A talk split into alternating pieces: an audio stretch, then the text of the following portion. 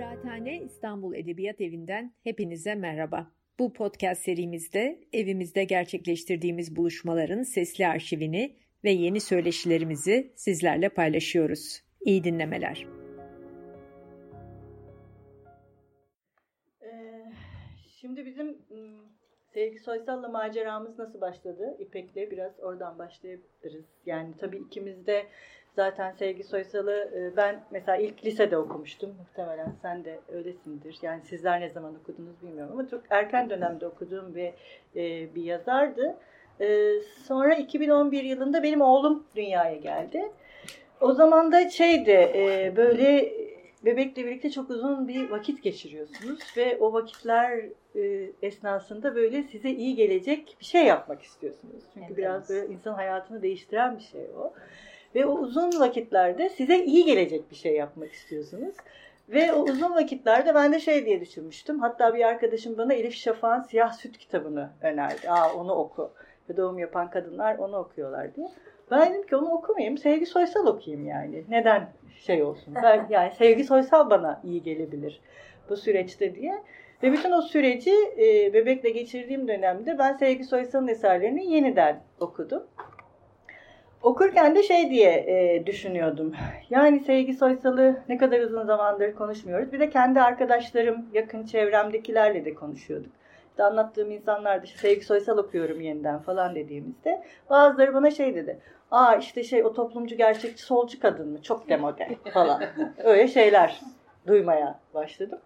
Ve yani tekrar okurken benim metinlerde gördüğüm kadın hiç öyle bir kadın değildi yani. Neden böyle bir algı var Sevgi Soysal'la ilgili? Hani demode toplumcu gerçekçi solcu kadın. Hani yazarlığıyla ilgili neredeyse hiçbir şey söylenmiyor. İşte o vakitte de e, İpek'le e, konuşuyorduk. Dedik ki yani şey yapalım.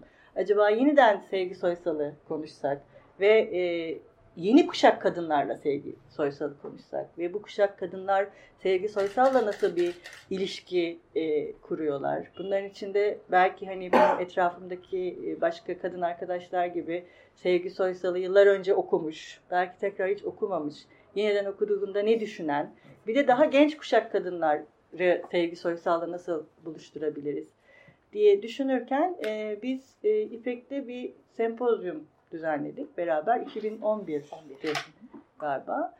E, ve o sempozyumda da gerçekten hep şey tartışıldı. E, bizim de kafamıza takılan şey hani toplumcu gerçekçi, solcu, demode kadın. Hayır bu kadın hiç de öyle değil. Bu 2010'lardan sonra Sevgi Soysal'ın yeni kuşaklar tarafından e, yeniden değerlendirilmesi için bir kitap yapalım.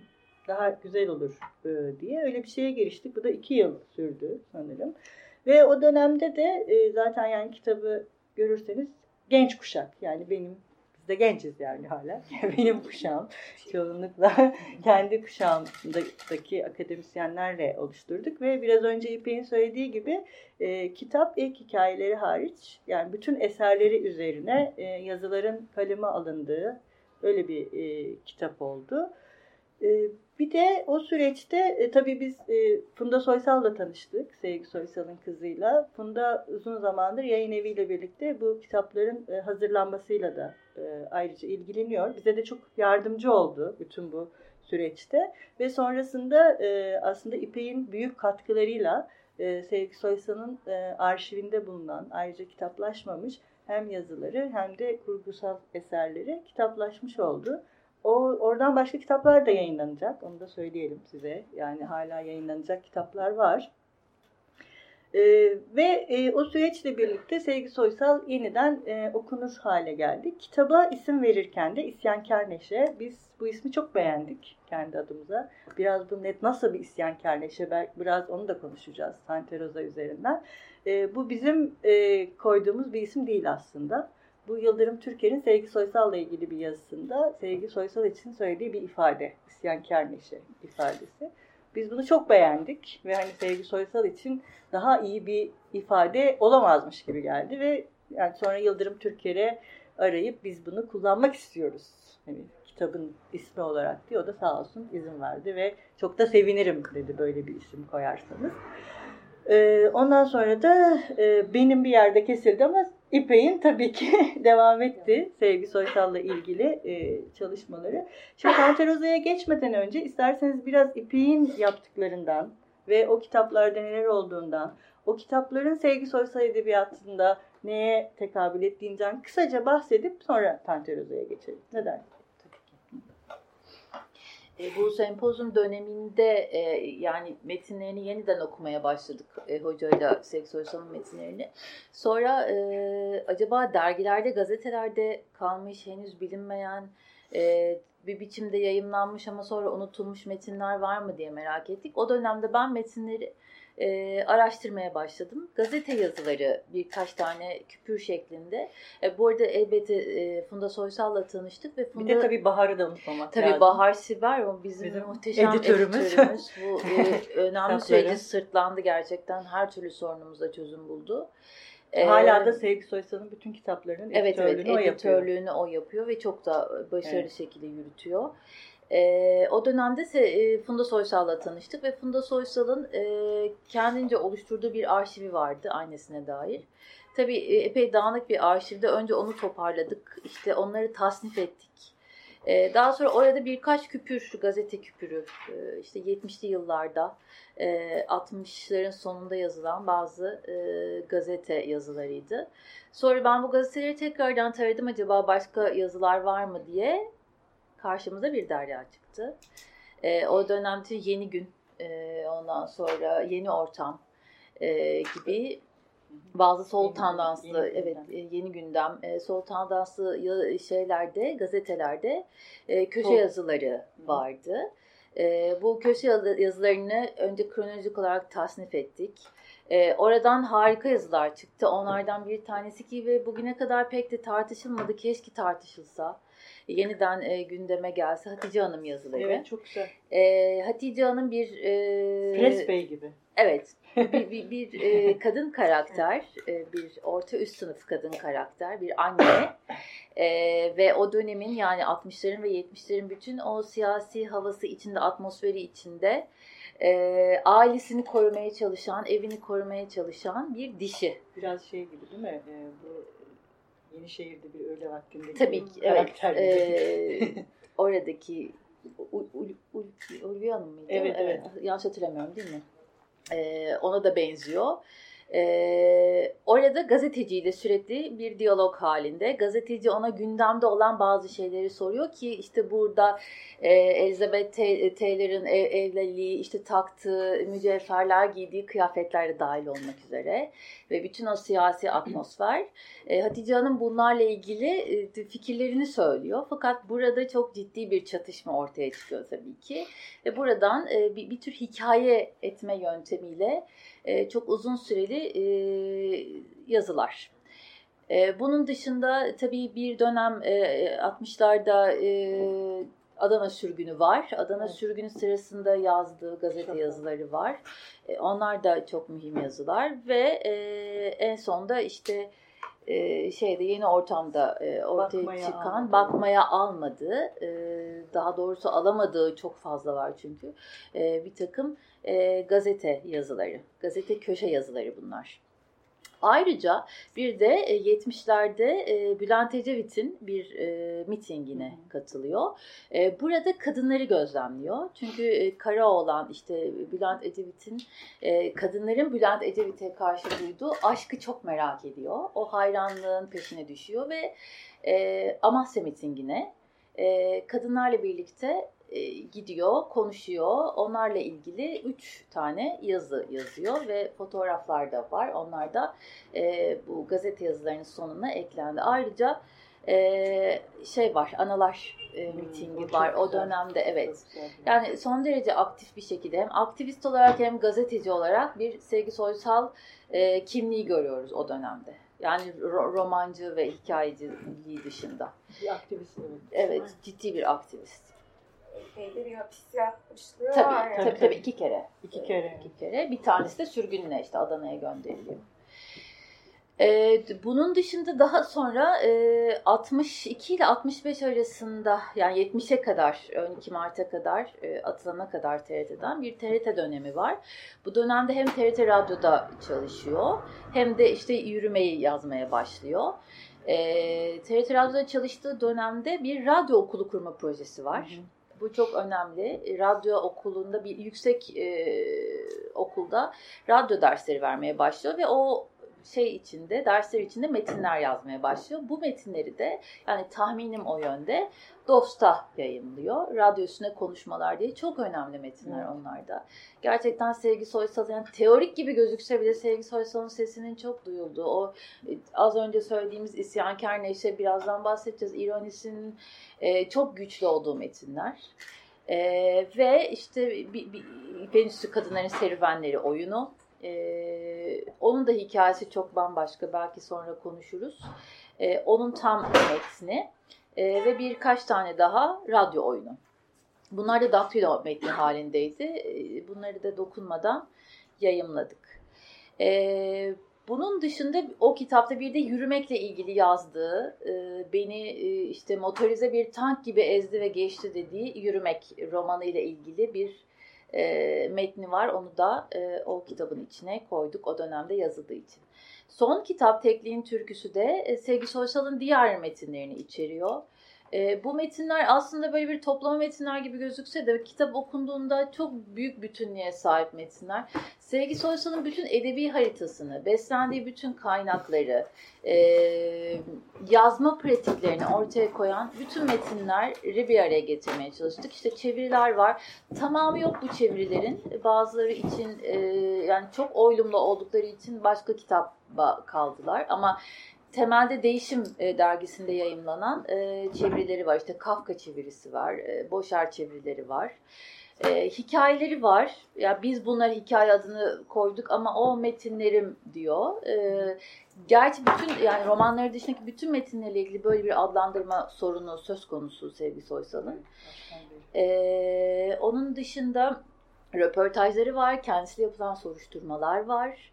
E, ve bunlarla birlikte de üçüncü e, kitabı yayınlamış olduk. Bundan sonra e, yani tahminim o yönde. E, herhalde mektuplar Funda tarafından yayınlanacak. Onlar daha e, mahrem şeyler, onun e, altından kalkabileceği metinler. Ee, bir de diğer çeviriler işte Kafka çevirileri var. Ee, ondan sonra Artu Oyi var ve evet, çevirisi evet, zaten şu anda zaten var o yayın yani beş paralık roman. dolaşımda hala basılıyor. Evet, Dolayısıyla e, ama temel metinlerin çoğu yayınlanmış durumda şu anda. Yani aslında şu anda kitaplaşmamış her şey yayınlanmış durumda evet, değil mi? Kitaplarına girmeyen bütün metinleri evet. yayınlanmış durumda. Ee, şimdi Tanteroza 1968. 68. Evet, ilk yayınlanmaya başladığında parça parça yayınlanıyor. Aslında DOS'ta evet, yayınlanıyor. DOS'ta. Aralık 66 da 66, ilk 68 şey. kitap. Evet, Ağustos 68'de şey bitiyor. Hı hı. Tefrika gibi düşünürsek bunu DOS'ta bitiyor ve aynı yıl e, kitap halinde yayınlanıyor. Evet, e, şimdi tabii biz 2020 yılındayız. Bu kitapla ilgili çok başka şeyler düşünüyoruz. 1966 ve 68'de bu kitap e, yayınlanmaya başladığında eleştirmenler çok iyi şeyler düşünmüyorlar kitapla ilgili. Yani kitap bir bomba, bomba etkisi yaratıyor. evet ama negatif bir şekilde bir bomba evet. etkisi yaratıyor. Biraz ondan bahsedelim mi? Nasıl bahsedelim. algılanıyor? Yani ilk yazıldığı ve yayınlandığı dönemde Tanteroza hakkında neler düşünüyorlar? Ee, bir kere yani bugünkü söylemle gayrimilli bir evet. metin. Hiç e, bizimle ilgili değil. Tabii çok e, yani devrimci bir metin bir yerden. E, tabii şey yani e, kadın algısı ve beden algısı açısından devrimci. E, ama e, tabii bir kere e, karakteri bir Alman evet. kadın. E, bir e, önce Katolik daha sonra dinsiz e, yani dini bütün dini işte temaları bırakıyor. E, kocalarını çok rahat aldatıyor. Hatta çocuklarını, kend, çocuklarını bırakıp gidiyor. E, aforoz ediliyor kilise tarafından. E, ve sonra bir genel evde çalışmaya başlıyor. E, işte mezar bekçiliği yapıyor. Bir sürü bir sürü olağanüstü. Bugün hani Türkiye, bugün bile Türkiye şartlarında çok düşünemeyeceğimiz gayet ne diyebiliriz yani gr- grotesk şeyler. E, dolayısıyla e, bu bir bomba etkisi yapıyor. Tabii o dönemde yani e, o dönemi de biraz bakmak gerekiyor belki. Yani neler vardı edebiyatta, neye daha teşneydi, alışıktı hmm. Türk edebiyatı. İşte e, toplumcu gerçekçi vardı, köyden kente göç meseleleri vardı ama çok önemli bir şey söylüyor Behçet Necatigil değil mi? E, o dönemde e, yani 50'lerle 70'ler arasında 70'li dönemlerde e, kadınlar daha çok Tabii. metinler yazmaya Leyla başlıyorlar. Erbil, evet Leyla Erbil, Nezihe Meriç, e, Sevim Burak, e, Tomis Uyar e, falan bunları düşündüğümüzde bunlar aslında e, kentli kadını yazdılar. Yani kentte devinen, kentte hareket eden, kentte bir takım meseleleri olan evle sorunu olan, e, işte aşkını bir şekilde aşmaya çalışan kadınları yazdılar. E, bu noktada belki hazırdı Türk Edebiyatı bunlar ama Sevgi Soysal bambaşka bir yerden baktı. Fakat bu bakış açısı epey yaralamış olmalı kendisini. E, ki e, işte kanser olup e, işte göğüs kanseri olup bir göğsü alındıktan sonra yani artık durum iyice ağırlaşmaya başladığında bir ev partisinde ilk eşi olan Özdemir İnce ve sonraki Özdemir eşiyle Özdemir Nutku. Nutku mu? Özdemir Değil o zaman. Ben karıştırıyorum. Özdemir İnce bu. Ee, onunla karşılaşıyor. Ya da hayır Özdemir Nutku. Evet tamam. Çok özür diliyorum. Benim şey olmuş olabilir. Karşılaşıyor ve ona diyor ki lütfen yani benim diyor Yeniçeri'de öyle vakti gibi romanlarımla falan meşguller bunlar diyor. Tantaroza'yı unuttular. Lütfen Tantaroza'ya sahip çıkın e, bu süreçte Tanteroza'yı öne çıkarın. Yani ona sahip çıkın. Siz benim neler yazmak istediğimi ilk hikayelerimden beri biliyorsunuz diyor. E, şimdi muhteşem metinleri var. E, işte Yürümek var, Şafak var. Tabii Tanteroza da muhteşem metin ama yani ölüme giden bir noktada Tanteroza'yı bu kadar öne çıkarması ve onu bir harcanmış metin olarak görmesi e, bana çok çarpıcı geldi. Evet Öz e, es, e, Erdal Öz Hı-hı. değil mi? O dönemde bu bir çeviri metin diyor. Yani evet, çeviri metin gibi diyor. diyor. İşte bir Alman kadını anlatıyor, Türk kadına ilgisi yok diyenler çıkıyor. Dili diyor son derece savruk diyen e, işte şeyler e, eleştirmenler. Şiir bunların hepsi tabii ki erkek eleştirmen falan. ama bir yandan da Selimileri dahil. Selimileri dahil. Ondan sonra evet işte dil çok savruk, çok, son derece şiirsel, çok bir şey anlaşılmıyor, çok fragmatik falan. Yani kitapla ilgili çok da olumlu bir eleştiri yok ve e, tamamen yabancı bir e, evet, yabancı. kitap. Türk edebiyatına ve Türk e, kültür hayatına e, bu şekilde algılanıyor. E, Funda'nın burada söylediği şey bence çok önemli. Çok Funda şey Soysal'ın. Evet. evet. Aslında Tanterozan yabancılığı Alman olmasından değil, e, özgür bir kadın olmasından dolayı. Yani Türkiye e, içindeki e, kadın e, şey şeylerin... diyordu ya Türkiye'li kadınların e, küçük prensi aslında. Küçük prensi evet. Tanteroza için. Aslında bir yandan da tabii erken e, ötmüş bir horoz. Çok. Ve bunun farkında bence Sevgi Soysal. Son derece farkında. E, ve kendi de söylüyor. Yani ben bunu Ayşe teyze diye yazsaydım diyor. E, belki çakışacak noktaları vardı ama ben bunu Ayşe teyze olarak yazamazdım. Çünkü Ayşe teyze böyle davranamazdı. Yani bu hikayeyi ben biliyorum. Bu hikaye benim teyzemden e, Rozel değil mi teyzesinin adı? Teyzemden babaannemden bana ulaşan bir çizgideki bir hikaye ve bunu ancak ben yazabilirdim. Ama bunu Ayşe teyze olarak yazamazdım.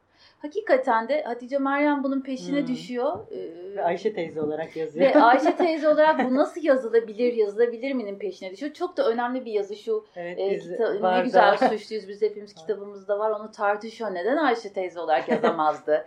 Yazılamıyormuş Ayşe, diyor. Yazılamıyordu ve Ayşe teyze aslında ve çok önemli bir şey söylüyor. Ayşe teyze burada bir strateji geliştirirdi diyor. Bu kadar Tanteroz'a kadar sürünmezdi bence diyor. Bir, bir yolunu bulurdu yani diyor. Ee, ve e, o, o noktada çok çok önemli e, tespitleri var. Onu da hatırlatmak e, tabii, tabii, gerekiyor. Çok iyi. Doğru. Yani. Aslında söylediğin şey çok doğru. Erken eten horoz diye. Mesela şimdi hala e, bugün edebiyat tarihlerine baktığımızda ne denilir? İşte 1970'te Oğuz Atay tutunamayanları yaptı ve edebiyatımız evet. değişti. Yani 1968'de Tanteroza çıktı ve edebiyatımız değişti, değişti. demiyoruz. ya da 1970'te Adalet Ağaoğlu e, yani ölmeye yatmayı yazdı ve edebiyatımız değişti demiyoruz. Yani bir taraftan bunu da düşünmek lazım. Neden Oğuz Atay 1970'te tutunamayanları yazdığında değişti? Oysa ki bu biçimsel değişiklik çok daha önceden başlamıştı ve biraz daha mesela yakından bakıp karşılaştırdığımızda hem ölmeye yatmak hem Tanteroza ki tutunamayanlar kadar Evet. e, formu bozan yani tamamen bambaşka metinler üretilmeye başladığı bir dönem.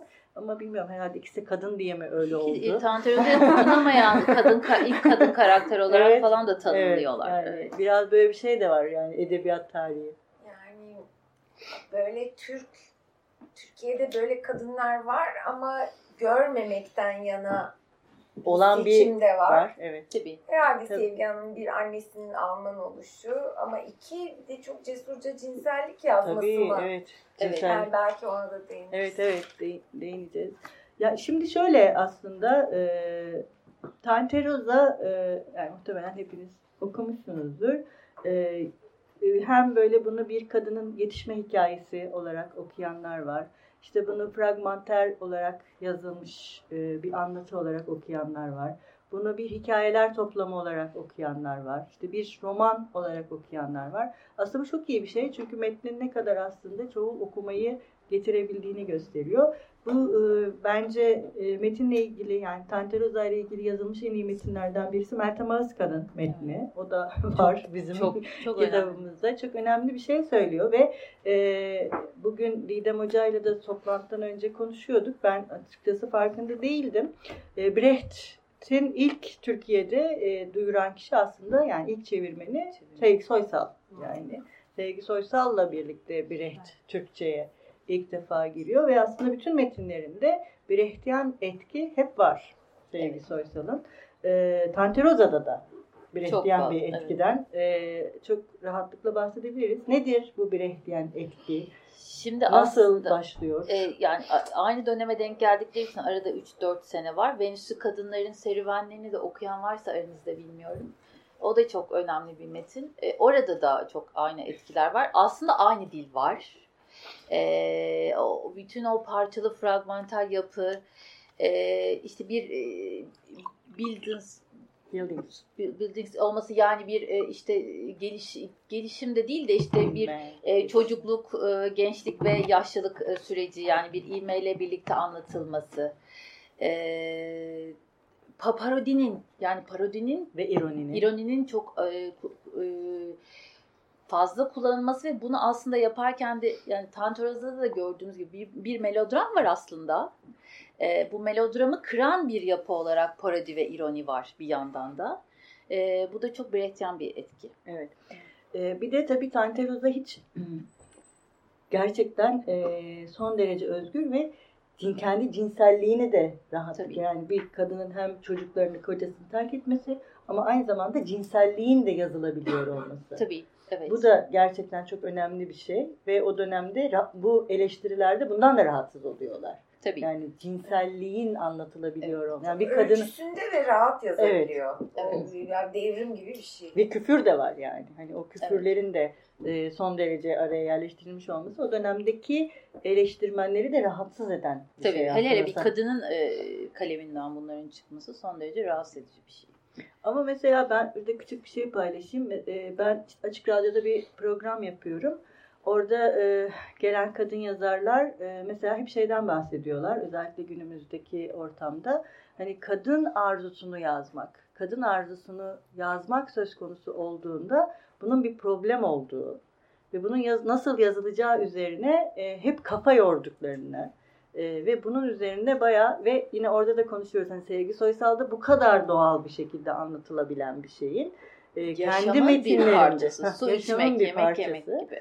E, bu kadar doğal bir şekilde anlatılanın e, kendi metinlerinde o doğallığı yakalamakta bir sorun yaşadıklarından bahsediyorlar mesela ve birçok kadın yazar hep Sevgi Soysal'a gönderme yaparak yani o kadar doğal bir şekilde anlatıyor. Neden hani biz bu kadın arzusunu bu kadar şey yapamıyoruz ya da neden bugün kendi yani bir kadının arzusunu anlatmak söz konusu olduğunda oturup bunun üzerine düşünmek zorunda kalıyoruz gibi bir şey var. Mesela bu da bana hep çok çarpıcı geliyor.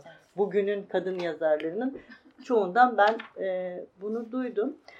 Bir de şu e, isyankar neşeye Evet. biraz diyelim. Şimdi Sevgi Soysal'ın sadece Tanteroza'da değil, diğer e, metinlerinde de e, hep şöyle bir şey var.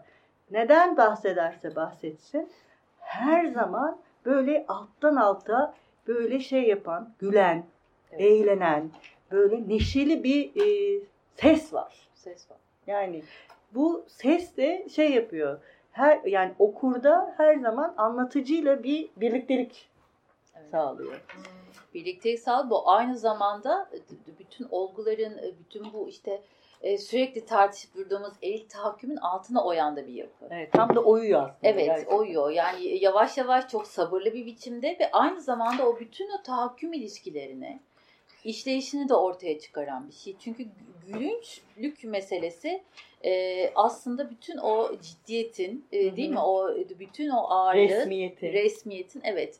Tam da Boşaltan fotoğrafını bir şey. çeken yani çok sağlıklı bir fotoğrafını çeken e, bir yapı değil mi? Hı. Bir, bir, ne diye mekanizma gibi bir şey. İşleyen bir şey çünkü değil mi? Evet. Ya mesela şeyi yine Tanteroza'da hatırlarsanız e, yani büyük şehre geliyor zaten Tanteroza. Evet. Bu da çok anlamlı bir şey çünkü büyük şehir aynı zamanda bir imkanlar alanı. Yani kırdan kente geliyor. Ve o bütün imkanlılığı aynı zamanda nakde de dönüştürmeye çalışıyor. Çünkü herkesin çok okuduğu bir gazete var. Sizlerle baş başa gazetesi. Ve bunun bayiliğine soyunuyor. Şimdi bu da çok bir taraftan yaratıcı da bir şey. Sadece şehre gelmekle kalmıyor. O imkanın nakde dönüştürülmesi ve o noktadan sonra da kendine kemancı bir sevgili buluyor ve kendinden genç bir sevgili buluyor. Tabii çünkü Mesela bir, ve evet, çalışmıyor o kemancı sevgili. Ona keman çalıyor. çünkü bir kocadan beklenti onun Evet. için artık bir para kazanıp para getirmesi değil, onu eğlendirmesi, gönlünü hoş etmesi. bir koca keman çalıp bana resim tarihi, Hint felsefesi anlatamadıktan sonra diyor ne önemi var bir kocanın değil mi yani? evet evet aynen öyle. Ve bununla işte şey yapıyor. e, kendisini eleştiren yani senin e- eşin para kazanmıyor sen getiriyorsun falan diyenlere de sizin eşiniz sizi de eğlendirmiyor diye e, değil mi onlara e, şey yapıyor. Evet. Ne diyeyim ni- ni- nispet e, de Evet. bulunuyor. Ya bir de mesela bu da bir ehtiyan bir etki gibi geliyor bana. Yine o hep konuştuğumuz e, yani bir şeylerin şeyleşmesi, metalaşması. Evet. Yani kent yaşamında e, bir şeyleri metalaştırırken aslında bizim kendi duygularımız ve söylemlerimiz de onun bir parçası haline geliyor. Geliyor. Hatta Tanteroza da bence Tanteroza bedeni de o hale Heh, geliyor. aynen. Yani sonlara doğru okuduğumuzda Tanteroza bütün bu şey yani kendi bedenin metalaşması, şeyleşmesi de tabii bu şehir dinamikleri içinde de geçerli bir şey yani. Çünkü Tanteroza şehirde bambaşka bir kadın oluyor. Ee, ya aslında Tanteroza'nın anlattığı şey tam da bu bütün kapitalist e, Kapitalizm. kültür içindeki bir birey ama o birey kadın birey. Yani sadece kapitalizmin e, işte yuttuğu bir birey değil, kadın olarak da yuttuğu bir birey. Evet. Yine mesela e, hemen orada Amerikan mallarının son dönemde işte oldukça şey olması ve Amerikan mallarını evine istiflemesi, Evet. evinin odalarını kiraya vermesi. Vermesi. Evet. Yani Teşebbüsperver bir de. Evet, çok çok müteşebbis. Evet. Yani o imkanları yani kendi evini hemen bir e, nakde dön kendi evini de nakde dönüştürebiliyor. Bu da ona aslında birçok e, yeni ilişki pratiği de sağlıyor. Başka ilişki pratikleri kurabiliyor ve hiç korkmuyor mesela. Yani evine e, başkalarını açıp odalarına kiraya verirken ya da evini istiflerken hani oradan e, yani oraya evinde kalmaya gelenlerin ona ya da evine herhangi bir şey yapacağına dair en ufak bir korkusu yok. Yok. Hiç böyle bir e, yani ne bileyim kadınca mı diyeyim artık ona ya da biz bugünün kodlarıyla bu memlekette Tabii. yaşadığımız için mi öyle düşünüyoruz? Ben de bunu şimdi o yüzden mi böyle sorunsallaştırıyorum? Hiç böyle bir şey yaşamıyor. Yani bu başıma bir şey gelir gibi bir derdi yok. E bu, bunu yaptığında ama biraz daha yaşını, yani daha yaşlıya yakın, Evet. belki biraz onunla da ilgili ama Tanteroza çok e, kendine kapanmış bir karakter. Yani bu, bu, bunu olumsuz anlamda söylemiyorum. Çok kendi olma inadını sürdüren bir şey. Bir biri yani kendi olma inadıyla ne geliyorsa başına geliyor zaten ve ama bundan hiç vazgeçmiyor. E, bunu kendinde bir güç olarak tutuyor ve e, kendini dönüştürürken e, yaşamın yaşamdaki tecrübelerini edinirken tecrübe tabii çok önemli bir şey bir yandan da Tanteroza için. Ama şö- şöyle de bir şey söylüyor. Tanteroza iş aramaktır, aşık koca aramaktır. Yani aslında burada kendini gerçekleştirme meselesi neye göre kendini gerçekleştirmek? İşte o çağdaş endüstri toplumunun e, ortaya çıktığı bir kendini gerçekleştirmek. Sonradan görüyoruz ki Tanteroza'nın aslında kendini var etmek için yarattığı bütün o e, çabalar e, aslında Tanteroza'nın tam da istediği çabalar değil. Evet. Yani Tanteroza başka bir şey olmak istiyordur aslında. Yani belki bir Napolyon olacaktır ama harcanmıştır.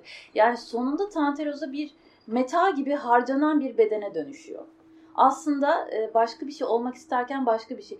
Bütün e, bölümlerde de var değil mi? Yani tam o müte, e, müteşebbis dedik. Tam bir şeye dönüşecek sanıyoruz ama olmuyor. Başarısızlıkla sonuçlanıyor. Hep başarısız. E, hep başarısızlıkla sonuçlanıyor ama devam ediyor, devam ediyor. Yeniden devam ediyor ki bunu zaten çok kıymetli buluyor sevgili Soysal. E, Adnan Bin Yazar'la yaptığı röportajda da söylüyor. Yani yeni başlangıçlar, yeniden bir şeye başlamak o, o nokta onu çok ilgilendiren bir şey. Evet. O yüzden aslında Tanteroza'da da her bölüm yeniden başlıyor. Tanteroza'nın yeniden başlamasıyla. Şimdi Tanteroza nedir? Aslında bu da çok konuşulan bir şey. İpek biraz bahsetti işte teyzesinin bunları ya da teyze Roza gibi Tanteroza. Ee, bu iki yıl önce Emine Sevgi Özdemir Boğaziçi Üniversitesi'ne gelmişti. Ben de onu dinlemeye gittim. Kendisi Sevgi Soysal'ı tanımış ve Almanca yazan bir yazar biliyorsunuz Emine Sevgi Özdemir. Ee, sonra şey anlattı bana. Ee, Almanya'ya ilk göçler başladığında önce kadınları ve daha çok bekar kadınları ya da kocasından kurtulamayan kadınlar işte Almanya'ya gitmeyi bir çözüm olarak buluyorlarmış.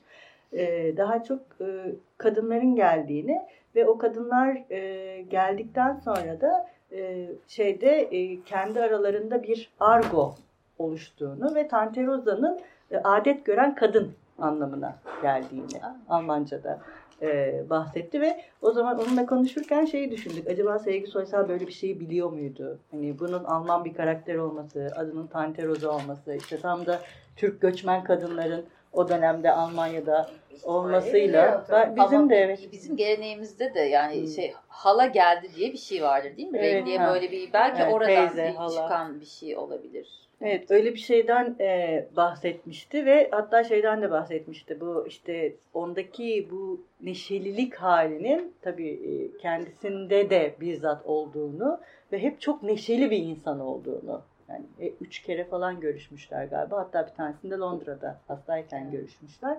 Çok neşeli bir halde olduğunu ve e, aslında birçok yazarın kendisi de dahil olmak üzere eserleri hakkında çok konuşmaktan hoşlanmamasına rağmen onun eserleri hakkında konuşmaktan çok hoşlandığını ve ona bir Tanteroza hediye ettiğini söylemişti. E, ve Tanteroza'nın da çok sevdiği, en sevdiği kitap olduğunu orada da e, söylemişti. Ben de bunu kısaca anlatmış olayım. Ama 15 dakikamız kaldı. Yok, Soru cevap alalım mı yoksa Devam edebilirsin. Ha, devam edelim mi? Yani siz bilirsiniz. Yani şey, ben soru sormak isteyen varsa sohbet gibi de devam edebiliriz. Tabii, Diye. buyurun. Var mı sorunuz ya da sizin söylemek istediğiniz bir şey? Şuradan devam edelim. Şimdi bu mülkiyet meselesine takıntılı bence. Yani Evet. bu epik Brecht dedik ya yani asıl mesele mülk. Tante Roza'nın her şeyi mülkiyete zıt davranıyor. Yani hiçbir şey mülk ve en sonunda da kendi bedeninde kedi hani buna işleterek Evet. yani bedeni aslında önemsizleştiriyor.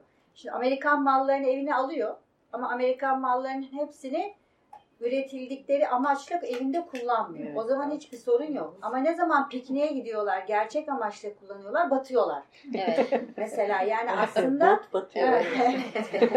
evde yatak olarak kullanırken eşya Sorun yok. kullanılıyor. Yani eşyanın da anlamını bozuyor. Yani Evet, sadece doğru. Kendisinin bedeniyle değil gittikçe e, metin ilerledikçe hem bir mülksüzleştirme hem de eşyanın anlamını sorgulama noktasına İşlevini da bozuyor. işlevine yani sa- bence birçok noktadan işte deli kadın e, tutunamayan kadın değil aslında. Değil. Tam da sisteme kendince isyan eden kadın ve başarısız bir kadın da değil. Çünkü başarıyı sorguluyoruz.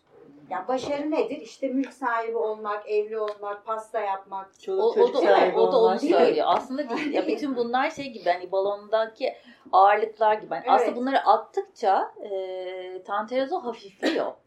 E, bir şey ve sonlara doğru da uçuşan bir kavak pamuğudur diyor Evet. Tanteroza. Yani aslında savrulan da bir, biri Tanteroza. Yani bütün bütün o şeyler Tanteroza'nın e, yolculuğunda ona çarpan şeyler, başına gelen şeyler. Onun seçimi değil. Halbuki Tan- Tanteroza'nın istediği şey onun seçimi olan şeylerle yaşamak.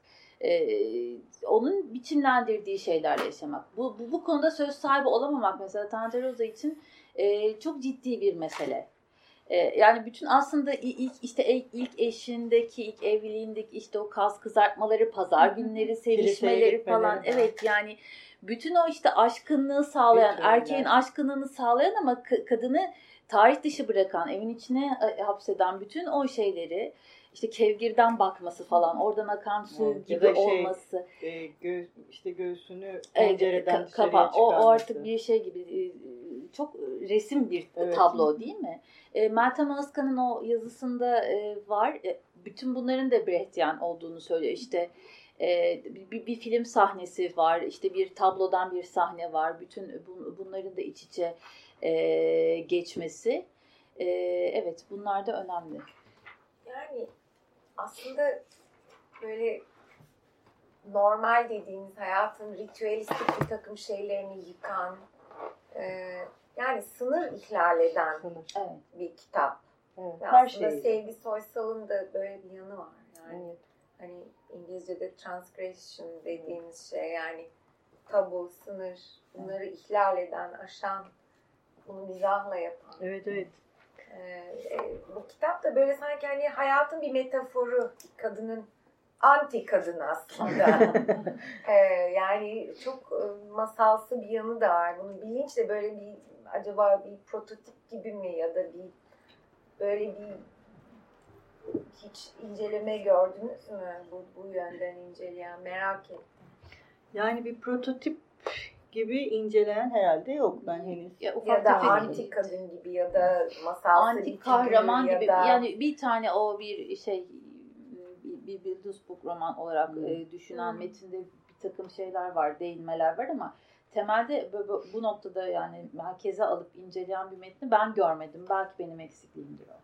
Evet. Yani bir de zaten metindeki dil de eğer okuduysanız aslında zaman zaman e, ritim kazanan bir metin. Yani ritmik bir e, yapısı da var metnin. Aslında her bölüm e, birbirini tekrar etmeyen bir dille yazılıyor hmm, bence. Evet. O da önemli bir şey. Yani bunu parça parça yazıyor ama böyle e, şey mesela sonlara doğru biraz daha şey olmaya başlıyor. Ne bileyim daha benzetmeye başlıyor. Hani şey yazarın şey sesini ya, duymaya başlıyor. Yazarın sesinin evet. ortaya çıkması. Hani böyle şey gibi yaşlanınca daha çok bir şey anlatmak. Daha çok konuşur hale gelmek. Hani Tante Rosa şunu yapıyordu bunu yapıyordu falan değil de hani Tante Rosa artık yürüyor mesela. Hani bir koşar bir hali yok biraz daha böyle o dilin de yavaşladığını, dediğin gibi anlatıcının sesinin de. Şimdi mesela Sevgi Soysal'da hep böyle bir şey var yalnız. Ee, onun metinlerini okuduğunuzda zaman zaman anlatıcının sesiyle e, karakterin sesinin hep üst üste bindiğini görürsünüz. Bu çok rastlanan bir şeydi. Bunu özellikle yapıyor. Bu bir şey değil, kusur değil. Teknik bir kusur değil. Ve e, bunu yapması e, aynı zamanda metinlerine bence bilmiyorum sen ne dersin e, tam da o bizim bahsettiğimiz e, isyankar hali getiriyor. Çünkü bu da form bozan bir şey. Hmm. Evet. Yani anlatıcının ya hep böyle tepede olup anlatması ya da işte üçüncü şahıs olup ileriden konuş. Bunu yapmıyor. Gel, yeri geldiğinde tam da anlatıcının sesiyle karakterin sesini birleştiriyor. Ve bunu tek bir karakterine yapmıyor. Çünkü zaten hiçbir zaman aslında Tante Rosa hariç tek bir baş karakter yok biliyorsunuz metinlerinde. Yani Şafak'ın tek karakteri mi var? Oya mı baş karakteri? Hayır. Orada Mehmet de bir karakter. Ona da baş karakter diyebiliriz. Ya da Yenişehir'de bir öyle vaktini düşünelim. Tek bir karakter mi? Hayır. Bir sürü karakterin hikayesini anlatıyor bize. Yürümek keza öyle. Sadece Ela'nın hikayesi mi? Değil. Değil mi? Hiçbirisi öyle değil. Yani ne tek bir şeyden bahsediyor. O yüzden e, bazen karakterlerinin sesiyle anlatıcının sesinin birleşmesi ve hatta birbirleriyle bunların birazcık daha yakından bakarsanız zaman zaman aslında anlatıcının da karakterle keşke getirseydim yanımda örnek yok şimdi. Mesela bu Şafak'ta çok yaptığı bir şey.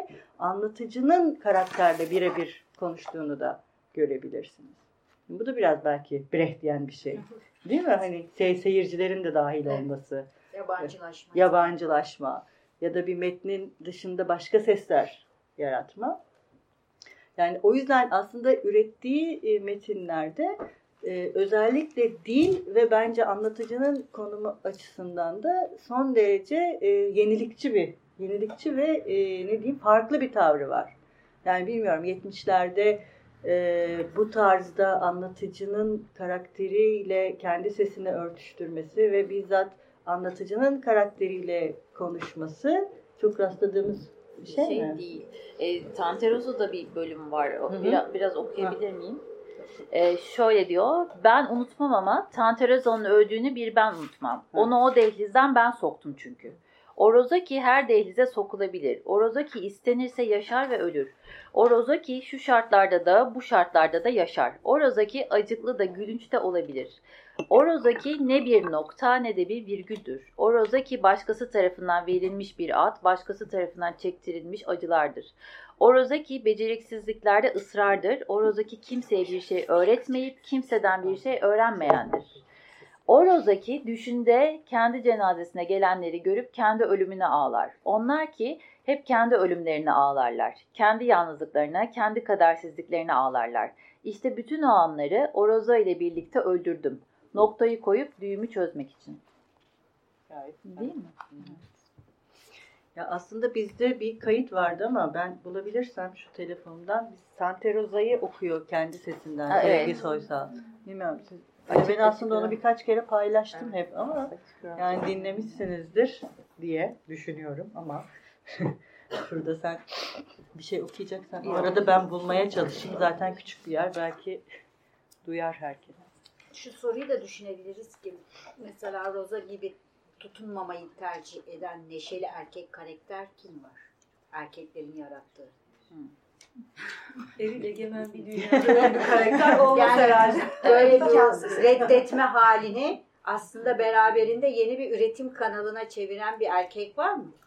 Oysa ki erkek karakterlerin ürettiği, erkeklerin ürettiği erkekler Pardon, pardon. Bunu ben şuradan bulacağım. yani Pardon. devamlı kendini Orada var. Kevgirden süzülen bir su gibi akıp gitti. Ve Tante Özel kevgirin deliklerinden dünyaya bakmaya başladı.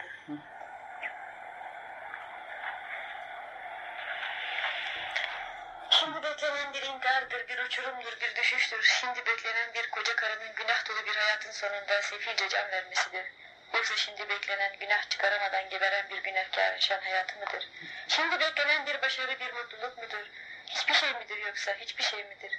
Gemi düdükleri, fabrika düdükleri, birbirinin ayağına basıp ne pardon, ne günaydın, ne merhaba demeyen insan kalabalığına karışmak hiçbir şey midir? Nedir? Bir pazar günü Barisever bir Katolik köyünde Tantaroza aforoz edilmişse bu nedir? Beklenen son nedir? Tantaroza gittiği büyük kentte bir gazete bayi oldu. Sizlerle baş başa dergisinde satıyordu. Yukarıda kocası, güzel kocası, yeni kocası keman çalıyordu. Keman çalıyordu. Tantaroza sizlerle baş başa dergisini satarak iyi para kazanıyordu. Aforoz edildikten sonra.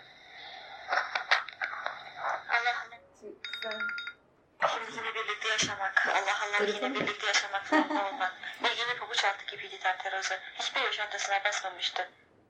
Din, din, din meselesi de çok önemli değil mi? Yani bütün o ağırlıklardan biri dediğin daha sonra zaten öldüğünde kimliğinde görüyoruz. İşte di- dinsiz.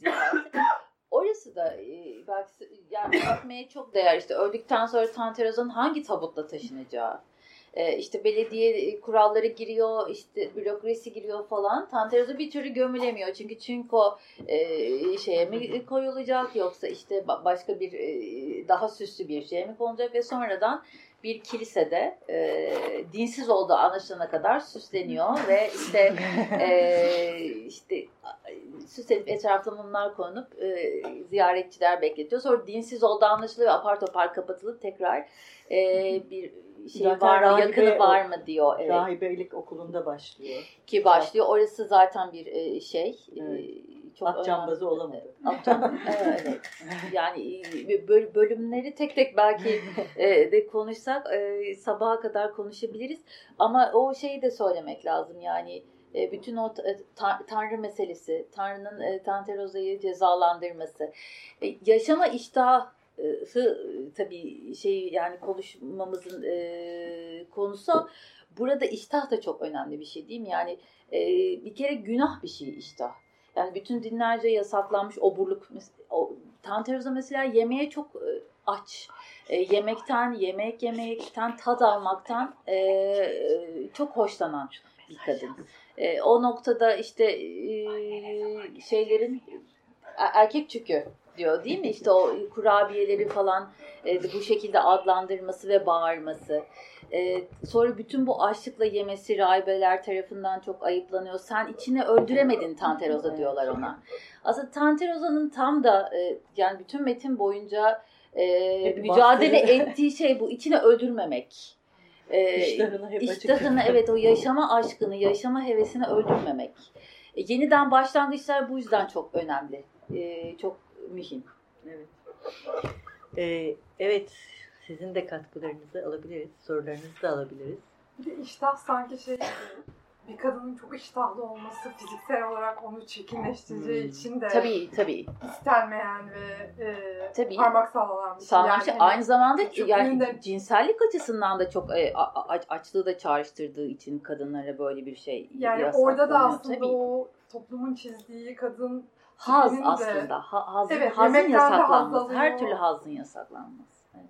biraz öyle gibi de geldi Evet. bana yeme iştahını anlatışı. evet. Şey, Tanteroza'yı okudunuz mu hepiniz?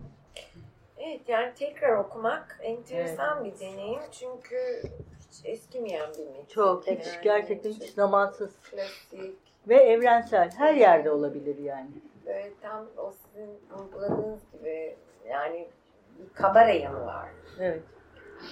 Hocam ilk e, baskıda da resimler var mı? Yok, o resimler Bu 81 yılında e, Aliye Yenen annesi Almanca'ya çeviriyor Tanteroza'yı ve Almanca baskı için Selçuk Demirel bunları çiziyor ve sonra Tanteroza bu şekilde basılmaya devam ediliyor. Evet. Yani resimler onu konuştuk güzel, hatta evet. rahatsız etmiyor hiç insanı değil mi? Çok da böyle şey Tanteroza oymuş gibi geliyor. Ama yazar görmüyor. Tabii. İlginç bir müdahale. Evet. Ama annesinin bunu düşünmesi Evet, de şey. Yani birisi. annesinin hani Selçuk Demirel'e değil mi? Evet. Bunu Evet. şey yapması. Yani biraz böyle işi yumuşatmaya çalışan masalsı bir yanı var çizimlerin. Hı hı. Ben olsam biraz daha grotesk bir şey. Ama masal, Aynı isyankarlıkta bir şey seçerdim ama yani. masal dili var bir yandan. Kabare da. dilinde Evet. bir şey seçerdim ama bu da bir seçim. Evet. Bana biraz Ama çok Selçuk Demirel'in uysal, üst, üslubuna uysal yakın çok küçük çizimler. prens tipi bir seçim gibi Evet. geldi ama Hı hı. yani onunla da tartışacak halimiz yok. Çok sevimli çizimler. Evet ama Türkçe baskıda yok. Evet doğru. Almanca baskı için yapılmış mesela bu. Sonra Türkçe baskıya ne zaman geldi Ha, onu o bilmiyorum. enteresan. Yani Evet. Türkçe baskıya baskıda çünkü var. eski baskılarda yok baskı çizgiler. Değil mi? Eski Evet. baskılarda İlk yok. baskı 2002'de. Evet, yani ya ilk iletişim baskı. yayınlarına geçtiği zaman bilgi yayınlarında da yok sanırım bilgi yayınlarında Desenler, çıkarken. evet. Şeyde Dost'ta birkaç parça desen var. Ama bu değil. Ama Ama, Selçuk Demirel'in. o zaman Evet. zaten desen kullanıyorlar. Evet, Dost'un Yani. kendisinde o Evet, desen. Dost'ta var ama hani onun evet onu biz de bir araştıralım. Yani Türkçe yayında bu Almanca baskı için yapılan resimler ne zaman nasıl girdi? Evet o bir şey. Ama sanırım bilgi yayınlarındaki baskılarda da ben hatırlamıyorum yoktu. Yani iletişim yayınlarına geçerken hemen mi oldu yoksa belirli bir süreden sonra mı? Sanki var gibi hatırlıyorum. ben Bilgide ama mi? Evet. Ben onu hatırlayamadım. 1981 diyor değil mi? 1981 mi Alman baskısı? 81 diye hatırlıyorum ben. İnşallah yanılmıyorum. Evet 81. Yani işte ölümünden Evet. 4 yıl sonra muhtemelen. Wood, Verlag evet. o Verlag Daha önce çeviriyordu annesi.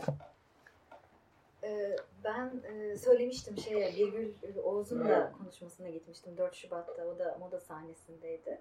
Orada şeyi fark ettim. e, Yeni kend- kendi adıma yeni fark ettiğim bir şey oldu. Şimdiye kadar okurken hep sonuna dair. Yani sancısına sarılıyor ve tren Evet. penceresinden geçi geçi veriyor. Yani ben kendi perspektifimden belirli bir yerden okumuşum e, o sonu. Yani bir son yazmışım kendim. Farklı sonlar da vardı aslında. Yani orada ilk kez fark ettim. Gerçekten açık bıraktı aslında belki de Tabii. tren penceresinden nasıl geçi geçi verdiğini ama hani ben yıllar önceki ilk okuyuşumda ona bir anlam vermişim ve öyle bir doğum sahnesi yani var. evet, bir yandan da bir, Bir doğum doğurma sahnesi, sahnesi var orada. bir hak, yani ama hakikaten o tren yani bi- bitişinin nasıl e, yorumlanacağı çok e, hani izleyicilerden gelen bir çok şeydi. önemli bir yani. izlek. Aynı şekilde dehliz Evet. mesela. Dehliz çok, Dehliz de evet, çok, önemli sevdiğim bir bir şey. izlek. Dehliz. Ağaç kabukları. Ve Dehliz. şey... E, Kuytular böyle. Kapılar. y- y- y- Neydi Allah'ım? Kavak mı? harika. Hayır. E, bu yer altında Yeraltı. ölüler kentine Evet evet yeraltı giden, kentinde bir gün e, diye bir hikayesi var. sevgilisinin peşinden gidip sonra sevgilisi Dehlizde döndüğünde kalıyorlar. mitolojik kahramanın adı neydi? Harikayım. Hades değil. Değil. Hades. Hades. Orf. Orfe. Orfe. Orfe. Orf. Burada da var. Yani öyle bir izlek var. Şey Ee, şeyde de Tutkulu Perçem'de de var. Bu dehlizler, köstebek yuvaları falan. Ee, hatta burada şey yani bir e, bütün o orman bedeni bir anda bir e, insan bedenine dönüşüyor değil mi? Hmm. Ağızdan anüse doğru dö- dö- dönüyor yani onu söylüyor. Ee, bir yandan aslında çok da bedensel metinler. Bütün metni O rüya kısmı mesela inanılmaz bir Düş, film. evet. Onu, Düşmek, o düşüş. bir şey. evet. Düş mü rüya mı neydi adı? Tanterozon düşü müydü? Evet öyle bir şey. O öykü hangisiydi? Az önce söylediğim. Yeraltı. Yeraltı bir- herhangi herhangi, bir- bir gün. O şeyde var. Tekliğin türküsünde değil mi? Var. Evet onu aldık. Bir, bir de hikayeyi değiştirme meselesi. Kaderi değiştirme, müdahale etme meselesi. Hikaye yeniden kurmak, baştan anlatmak. Düş aslında bir yerde de onu sağlayan bir şey. Yani işte e, bütün o işte papağanı e, satın almaya giderken gördüğü rüyalar falan. Yani e, onu kendi de söylüyor. Hikayeyi değiştirme meselesi. Yani aslında Tanteroza'nın temel meselesi kendi kaderine, kendi arzularına, kendi isteklerine, e, kendi geleceğine hatta kendi geçmişine müdahale edememek. Yani savrulan bir şey gibi. Bu bir yandan bir imkan yaratıyor ama bir yandan da bir kıstırılmışlık. Yani Meltem Ağızkı diyor ya aslında anlattığı şey kadının kıstırılmışlığı. Yani sürekli sıkışan bir kadın var. Bir birey var ama bu bireyin kendisi bir kadın. Hem birey hem kadın olarak birey. Yani Ama iki belki kere özgür kıstır- olmak böyle bir şey. ki Değil e, mi? şeyde de söylüyor Evet. Adnan Bin Yazar'da. Özgürlükle tutsaklık aslında birbirini Hmm. aynalayan şeylerdir Evet. diyor. Yani cümle tam böyle olmayabilir ama birbirine çıkan şeylerdir, aynı yollardır diyor. Böyle savaşların o tarihi açısından baktığımız falan doğum tarihi yani Birinci Dünya Savaşı'nın İkinci Dünya Savaşı yani gibi. düşünün Evet. Kraliçe Victoria'lar falan, Napolyon bir var, yandan Stalin tabii var. onlar Evet. şeyler var. Hani e, o popüler savaşın ilk günlerinde diyor. e, savaşın sonu falan. Hani, Hitler, Stalin. yani tam doğum tarihi mesela sizce ne gibi bir şey olur?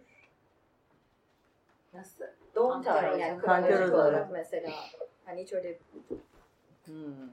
düşündünüz mü diye.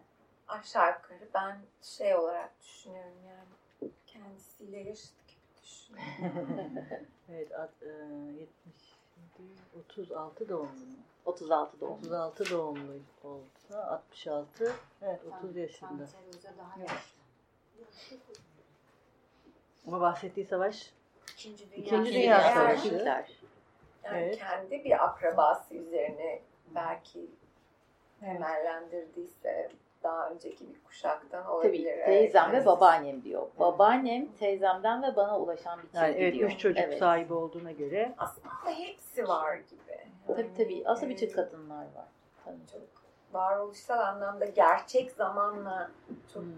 alakalandırılabilecek bir yani iki var dünya sanki savaşı yine. arasında. Bir noktada Evet. Tanteroza gerçek bir karakter. Evet. Rosel yani gerçek bir karakter. Aynı Bavyera'da e, kocasını çocuklarını bırakıp kaçıyor ve şey e, kilise tarafından aforoz edilen gerçek bir kadın. Teyzesi yani Rosel. O kaç yaşında mesela doğum tarihi? Onlarla 20'ler Evet. arasında. Evet. Evet. Birinci Evet. Dünya Savaşı. İki Dünya Savaşı arasında. Evet. Yani Birinci Dünya Savaşı'nı da bir şekilde Hmm. resme dahil ediyor Evet. olmalıyız gibi düşünüyorum. Evet, evet. Ee, o bu anneannemin kişiliğinden yola çıkarak Sirk, Kraliçe Victoria'nın resmini görmesi Doğru. Evet. Hani kendimce bir kronoloji çıkarmaya çalışırken Öyle diyorsun. sanki bir şekilde iki savaşı da görmüş. Üç kuşak kadını birleştirmiş evet, aslında. Evet. Biraz efsanevi bir şekilde. Evet. Bu şeyi bence yani bilmiyorum okuyanlar vardır ama hatırlamak gene bu yani düş şeyinin son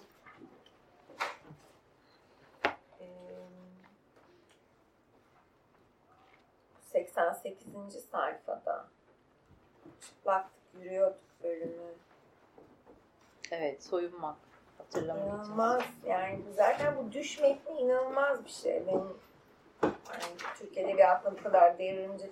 Seval'in söylediği çok doğru yani. Bunu niye devrim yaratan bir Metin metin olarak görünmedi. tanınmamış oldu? Bugün tanınıyor mu? Yani daha iyi ama hala tutunamayanları geçemiyor yani. Değil mi? Tutunamayanlar da tutunamayanlar. Tutunamayanlara tutunanlar diyor. Aslında Bir de yani, huzurcular var. bir de huzurcuların Evet. Adamlardan şey gelmiyor. Kadınlara. ya aslında şey yani Tanrı'nın çok daha masalsı bir karakter olmasının etkisi olabilir mi?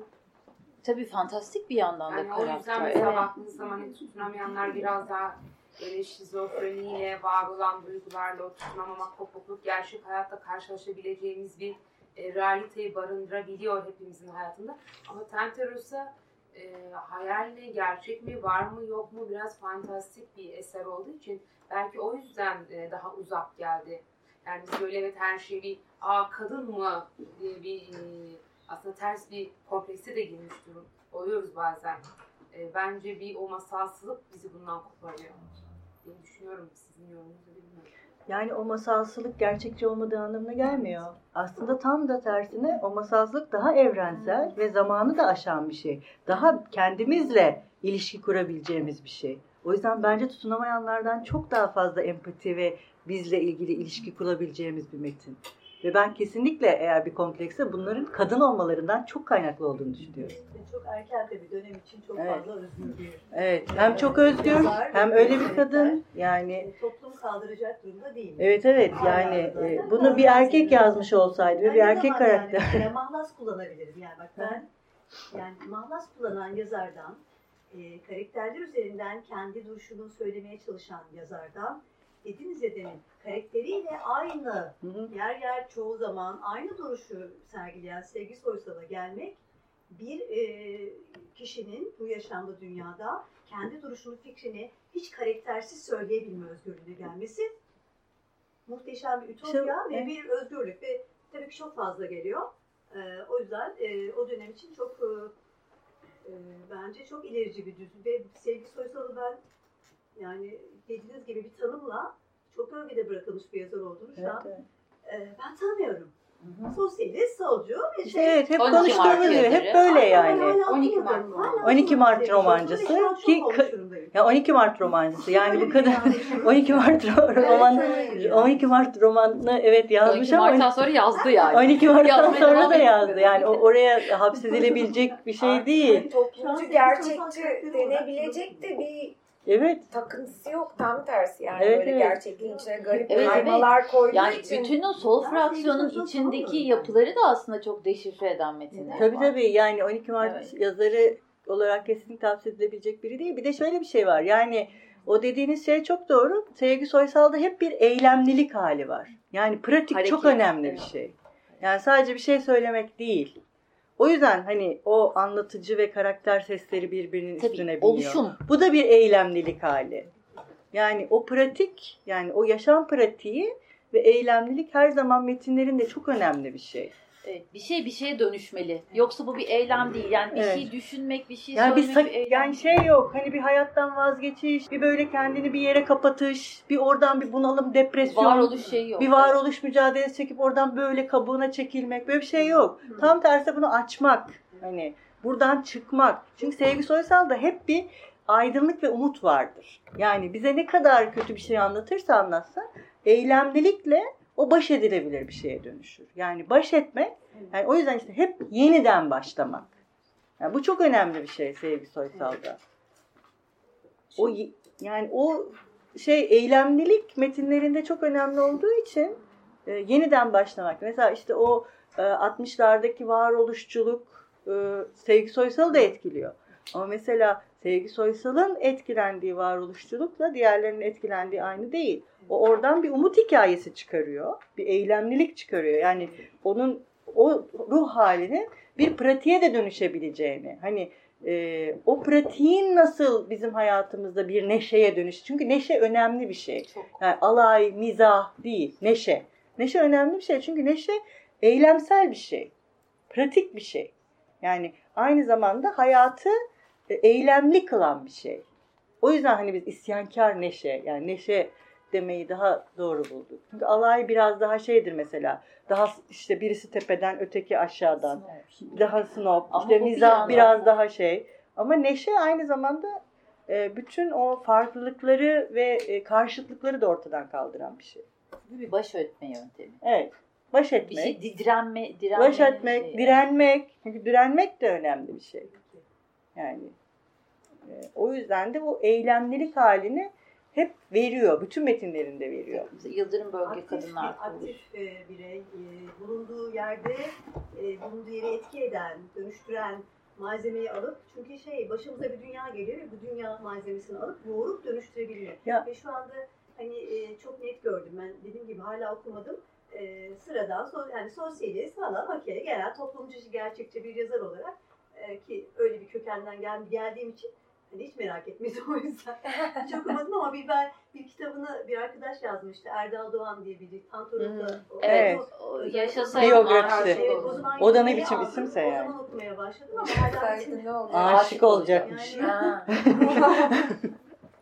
E, Ee, çok zaafları olan bir kitap. kitap ama yine de önemli bir metin. Evet yani. evet. Şey, o e, dönemde bize malzemeyi, hayatıyla ilgili malzemeyi şey Biraz Tantor bu şeyleri şeyleri gibi oldu. Eleştiri, e, bu bahsettiğiniz o baştaki eleştiriler de biraz da metne yapıştığı için muhtemelen hani buraya taşınması veya işte o kadar bilinmemesi de Tanter Ozan'ın biraz ondan da kaynaklanıyor. Hiç hani o eleştirileri geri alanlar olmuş mu? Hani Aa, biz anlamadık. Tabii tabii oldu. Yani- Oldu oldu. Selim Bey mesela Selimileri öyle. Ömer Türkeş öyle. birçok yazarla ilgili her zaman kendini yeniden temize çeken biridir. Selimleri o noktada çok Görüşlü biri, evet. Çok Evet. biri. Kendi öz eleştirisini yapıyor. Evet evet öz eleştirisini yapıyor. Kendisiyle de konuşmuş galiba sonra. olabilir. de ben şeyi sormak istiyorum. Yani e, çok birçok konuda olduğu gibi bu kadın meselesini de çok doğallıkla yazdığı için mesela bugüne kıyasla baktığınız zaman bir takım böyle yarı ideolojik, yarı işte doğru tavır almak adına yapılan klişe bir takım feministlikler de yok. Sevgi Soysal'da yani. yani. Ya da Aa, klişe solculuklar ya da öyle evet, bir şeyler yani de yok. hiçbir klişe yok. Evet. Her şey çok doğal. Dolayısıyla "Aa, işte bu feminist kadın yazmış. Yok bilmem. Yani o tür e, etiketlere de gelen bir yanı Hı. yok ve ben şeyi merak ediyorum. Ne düşünüyorsunuz? Bunu sadece kadın karakterlerinde değil, Erkeklerde de yapıyor erkek evet. karakterleri de çok yani kuvvetli yazan Evet. e, Doğru. bir yazar. Yani evet. o konudaki düşüncelerinizi merak ediyorum. Onu da aynı doğallıkla Evet, yazıyor. evet. Yani Güzel, güzel.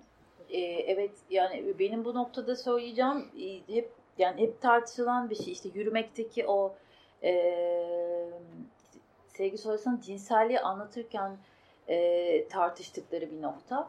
Mehmet'in mesela Mehmet'in cinselliğini bu kadar e, anlatırsa aslında e, bence Sevgi Soysal'ın temelde bütün tahakküm yapılarıyla bir e, Hı hı. sıkıntısı var. Hepimizin var ama e, ben Sevgi Soysal'ın erkekliğin işleyişini e, Hı, çok Erkeklikle ilgili. Evet soru. erkeklik erkekliğin o işleyişini, o mekanizmasını bütün devlet kurumlarında, e, militarizmde, Evet, bu çok erken bir şey bu da mesela. çok erken gördüğünü Evet, erkeklik. Evet. Çok bunun çok erken farkına vardığını düşünüyorum. Evet. Ve bunu çok iyi yani işte az önce söylediğimiz klişeye düşmeden, e, ba- bağırmadan e, yani bütün o e, dolaşımların, bütün o hareketin, e, bütün o e, ilişkilerin içine çok rahat yerleştirebildiği için Sevgi Soysal. Bunu Ya- çok başarılı yapıyor. Ee, Evet mesela benzer bir şey şöyle de var hani o klişelerde senin de dediğin gibi mesela Sevgi Soysal hiçbir zaman e, bir sol örgüte üye olmuyor. Örgütlü biri değil. Ve e, yani şey diye yazdığı metinlere bakarsanız hem bir yani şey gazete yazılarına hem de e, kurgusal metinlerine asıl devrimci olanın yaşam pratiği olduğunu düşünüyor. Kesinlikle. Ve e, bütün metinlerinde de bu var. Hani gidip bir örgütte slogan atmak, işte şey yapmak değil, bizzat devrimci olanın gündelik yaşam pratiğini dönüştürmek ve o şekilde yaşamaya devam Aynen. etmek ve o şekilde yaşamakta ısrar etmek. Olduğunu. Devrimin kendisi bu zaten. Devrimin kendisi bu diyor. Yani aynı şey mesela feminizm içinde.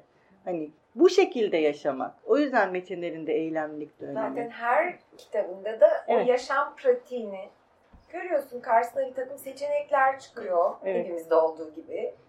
Bambaşka bize ters gelen seçeneklere de gitse karakter biz onu görüyoruz. Çünkü Evet, hepimizin görüyoruz. karşısına çıkan seçenekleri çok güzel bir şekilde anlatmış. Kadın olsun, erkek olsun, hangi konumda olursa Evet. Ya mesela Şafak'la ilgili de getirilen e, eleştirilerden birisi yani Berna Mora'nın çok ağır bir eleştirisi var mesela Şafak'la ilgili. Yani kurgu tekniği olarak zayıf bir romandır diyor. Burada çizilen Ali şeydir diyor. Tamamen böyle şey gibi e, ne diyeyim karton bir tiptir diyor Ali. Ama mesela o kitabı diğer taraftan şöyle de okuyabiliriz. Ali neden öyle bir tip? Yani niye bu kadar tam da tipik solcu bir tip? Değil mi? Niye öyle? Onun neden öyle olduğu üzerine bir metin kurmak. Bu işte tam da konuştuğumuz şey. Karşılaşıyoruz ve karşılaştığımızda seçtiklerimizle ilgili bir şey. Çünkü Ali Şaf yani bilmiyorum Tabii tabii. sen ne düşünüyorsun? O e, kitapta Ali orada değil miydi yoksa? O şey, Yenişehir'de bir araba. Yenişehir'de bir öyle vakti pardon affedersiniz. Ali orada tam da o işte eleştirdiği devrimci olmak. Tipik bir devrimci öyle oluyor. Öyle giyiniyor, öyle oturuyor, öyle kalkıyor. Tam bir öyle bir tip zaten. Öyle aşık oluyor, öyle ilişkiye geçiyor. Ali öyle birisi. Ama orada gösterilen şey aslında yaşam pratiğini ve Ali'nin aslında ne kadar bir taraftan bütün böyle e, bu klişelerin arkasına saklanarak ne kadar kendisi olmaktan uzak olduğunu da bize gösteriyor. Ne kadar kendi içinde saklandığını da gösteriyor. Ya o zaman öbür taraftan hani devrimci olmak böyle bir şey mi? Yani yaşamınızı dönüş- dönüştüremediğiniz sürece yani o yaşam pratiği denilen şey dönüşmediği sürece hiçbir şey değişmiyor aslında. Yani devrimde olmuyor zaten. Evet mesela yeraltı kentinde herhangi bir gün metini de bunun üzerine bir metin. E, yer altındalar. E, iki erkek bir kadın. E, burada da sürekli şey tartışıyorlar. Teori tartışıyorlar, şey yapıyorlar fakat mesela eylemlilik olduğunda asla bu eyleme geçmiyor. Bir eylemden anladıkları tek şey bir yerde bir bomba patlatmak. Yani bu bu bu bu, bu, bu eylemlilik dedikleri şey bu. Oysa oradaki kadın karakter başka bir şey söylüyor. Yani tam olarak bu söylediğiniz şeyi söylüyor. Yani yaşama dair bir devrime ihtiyaç var aslında. Bunu söylüyor. Yani Mesela için büyük sesler çıkarmak gerekiyormuş demek ki o Evet. zaman. O kadar Evet. kütler ki büyük bombalarla büyük hareketler, büyük şey dinamizm. Evet. Demek ki bu buna ihtiyaçları var. Ya mesela Yıldırım Bölge Kadınlar Koğuşu'ndaki anlatılanlardan birisi Oya Baydar ve Oya Baydar şey diyor şimdi e, ya diyor sevgi soysal yani sevgi ne kadar önceden bizim şimdi fark ettiğimiz şeyleri yazıyormuş. Biz diyor devrimcilik yaparken işte doğa meselesi umurumuzda değildi. Kadın sorunu diye bir sorun olduğunu hiç düşünmüyorduk. Sadece hani ancak örgütlü mücadeleyle devrim yaparız.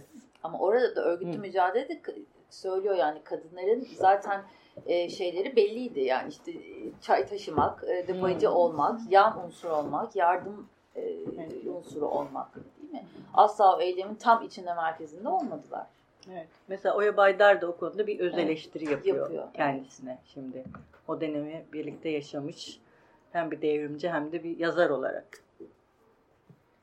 Sevgili Soysal bilinçli olarak ötekileştirilmiş ya da bilinçli olarak göz ardı edilmiş eleştirmenler tarafından e, bir yazar olabilir mi?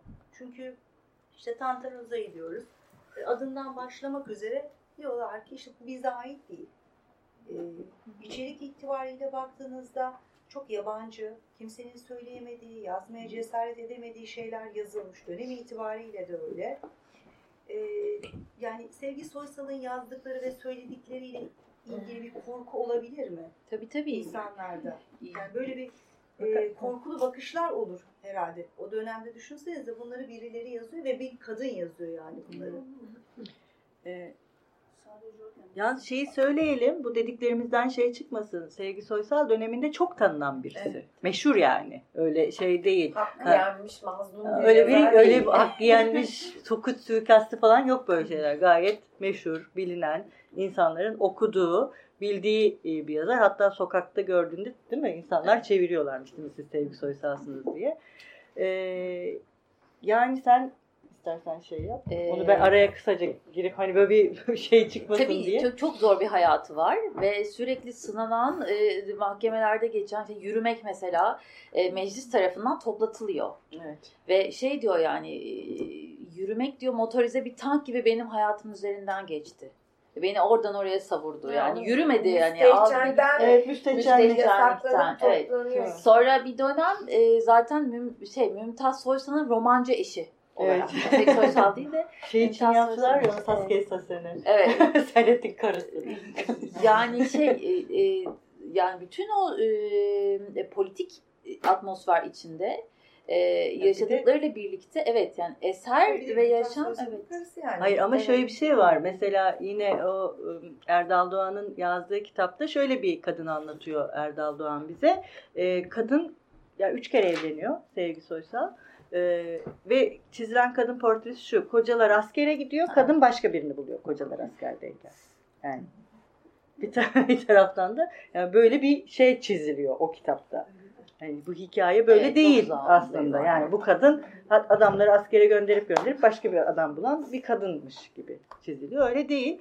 Bir de o da öyle. Döneminde yani bu kadar değil mi? Evlenmesi, şey Evet, yapması. tabii tabii. Başar Sabuncu ondan küçük zaten ayrıca. İkinci eşi. Ankara'da da yani çok e, şey e, sarışın bir kadın olması. Sarışın, Annesi mavi gözlü. O da Türkiye benziyor. Evet, tenis oynaması mesela. Evet. Yani Mümtaz Soysal'ın ilk ikisini çeken şey o olmuş. Mesela tenis oynaması. Sarı saçlı bir kadın çok fit ve tenis oynuyor. Kayak yapıyor falan. Böyle, böyle çok aykırı bir şey gibi anlatıyor. Gazetelerde fotoğrafı var e, Sevgi Soysal'ın böyle kayak yaparken, tenis Evet. oynarken Ankara'nın genç kızı falan diye böyle. Evet. Tabii bir de ama şey yani aile de babası da e, hı. ileri gelen e, bir Evet. mühendis. Ankara'yı İnşa ediyorlar. inşa eden Yeni şehir yani. e, Yeni şehir kent ediliyor. planlamacılarından biri. Evet, tanınan bir aile. Yenenler. Evet. Yaşama bu kadar iştahı olan bir yazarın bugün de aramızda olmasını isterdik ama Olabilirdi aslında yani Kitaplarla gerçekten. bizimle Hala e, yaşayabilirdi. e, sevgili İpek sevgili Sever. Çok teşekkür Teşekkür ediyoruz. ederim. Şahane Teşekkür bir sohbetti. Sağ Bizim için de öyle oldu. İnşallah.